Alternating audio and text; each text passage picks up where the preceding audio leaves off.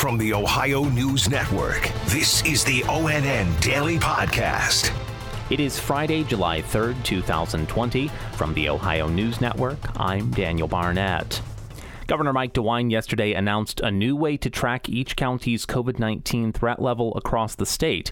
Kevin Landers reports from Columbus. The governor's office created a public health advisory system, and based on the color of the county, it will tell you how severe the problem is. So the lowest level is yellow. There are 53 counties in that category. The next level is orange. There's 28 counties in that level. Alert level red is where Franklin County is. We sit with six other counties, but we are nearing the highest level, level four, which is purple. The governor did not issue any mandatory orders, but he says that could change if these counties don't improve their numbers. He says if people don't feel safe, Ohio's economy simply won't survive. I'm Kevin Landers.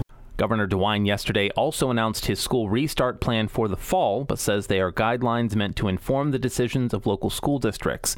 Brittany Bailey has more. One point of the plan is to assess symptoms, which means any child showing symptoms will be sent home immediately. The next point is masks and making sure that hand sanitizers are placed in high traffic areas. Schools also will be required to practice social distancing, keeping six feet away if possible. And schools must develop a mask policy for the districts. The governor says he does plan to work with the state legislature to help schools pay for some of the supplies needed. I'm Brittany Bailey. Allegations have come to light that inmates at a southern Ohio prison were forced to fight for the entertainment of corrections officers. Glenn McIntyre has more on what's being called a despicable abuse of power at Ross Correctional Institution in Chillicothe. On April 4th, Nick Davis says a guard let him out of his cell and took him to another cell where the fight was to happen. Marcus Hamilton and Davis say they fought brutally for approximately four minutes and then were returned to their cells without medical attention. 17 days passed, and then they were placed into isolation or the hole as punishment for being out of their cells and for fighting. That very same day, April 21st, the Department of Rehabilitation and Correction launched an internal investigation of two corrections officers allegedly involved. I'm Glenn McIntyre. A private attorney accused, along with four Toledo City Council members, of taking part in a bribery and extortion scheme will be allowed to remain free while the case proceeds. Federal prosecutors wanted Keith Mitchell detained until his trial, arguing he eluded authorities for more than a day after learning of the pending charges. They also said Mitchell potentially obstructed justice when he called the council members after learning he and they were the targets of the corruption probe. But Mitchell told a judge late Wednesday he thought the call he received early Tuesday from an FBI agent was nothing more than a prank. A coalition of small business owners is painting a pessimistic picture of recovery from the pandemic. ONN's Dave James reports. Ann Zimmerman, who owns a CPA firm with offices in Cleveland and Cincinnati, is the co chair of Small Business for America's Future. We found 13% of our small businesses were thinking they might have to consider bankruptcy. That's huge. She says many are in need of grants rather than loans, adding that there are 24 million self employed businesses in the U.S. She says 80% of small businesses have fewer than 10 employees. Dave James, ONN News. Columbus Police Union official Jeff Simpson said Mayor Andrew Ginther has failed as a leader.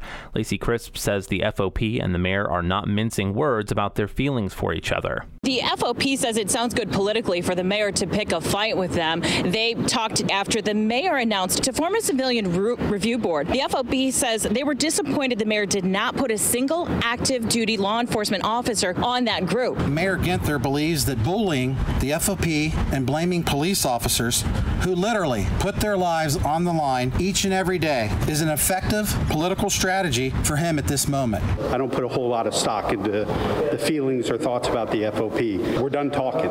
It's time for action. In Columbus, Lacey Crisp, Summer vacations are more complicated than usual thanks to the pandemic. Kimberly Schwind with AAA Ohio says normally about 87% of summer travel is by car. This year it'll be 97%, and travel plans overall are down about 15%, mostly because of less air travel. When traveling, she says it's important to keep up on coronavirus news. We really encourage people to stay informed, to continue to make sure that they understand the situation in that destination, as well as you know, if you are planning that road trip down to Florida or the Carolinas, um, have any restrictions popped up along the way in other states? Cancellation policies and rules for attending major attractions are important to know as well. And of course, COVID 19 is changing how some people will celebrate the Independence Day holiday this weekend. Angela An spoke with Robert Aquista of Columbus Public Health to learn more. Of course, group gatherings are an easy way to spread viruses, especially when some people may not even know they're sick. And while you don't have to cancel your plans, you do need to follow some basic guidelines to keep you and your guests healthy. Keep the crowds down, try to keep your separation, wear your face mask, you know, as, as much as you can. You really, if we can keep people wearing their face masks, it's so, so important. And again, you're probably going to get tired of hearing me say this, but wash your hands. I'm Angela An. Special thanks to our affiliate station WBNS TV in Columbus for their contributions to today's newscast. I'm Daniel Barnett on the Ohio News Network. This has been the ONN Daily Podcast, a production of Radio Ohio Incorporated on the Ohio News Network.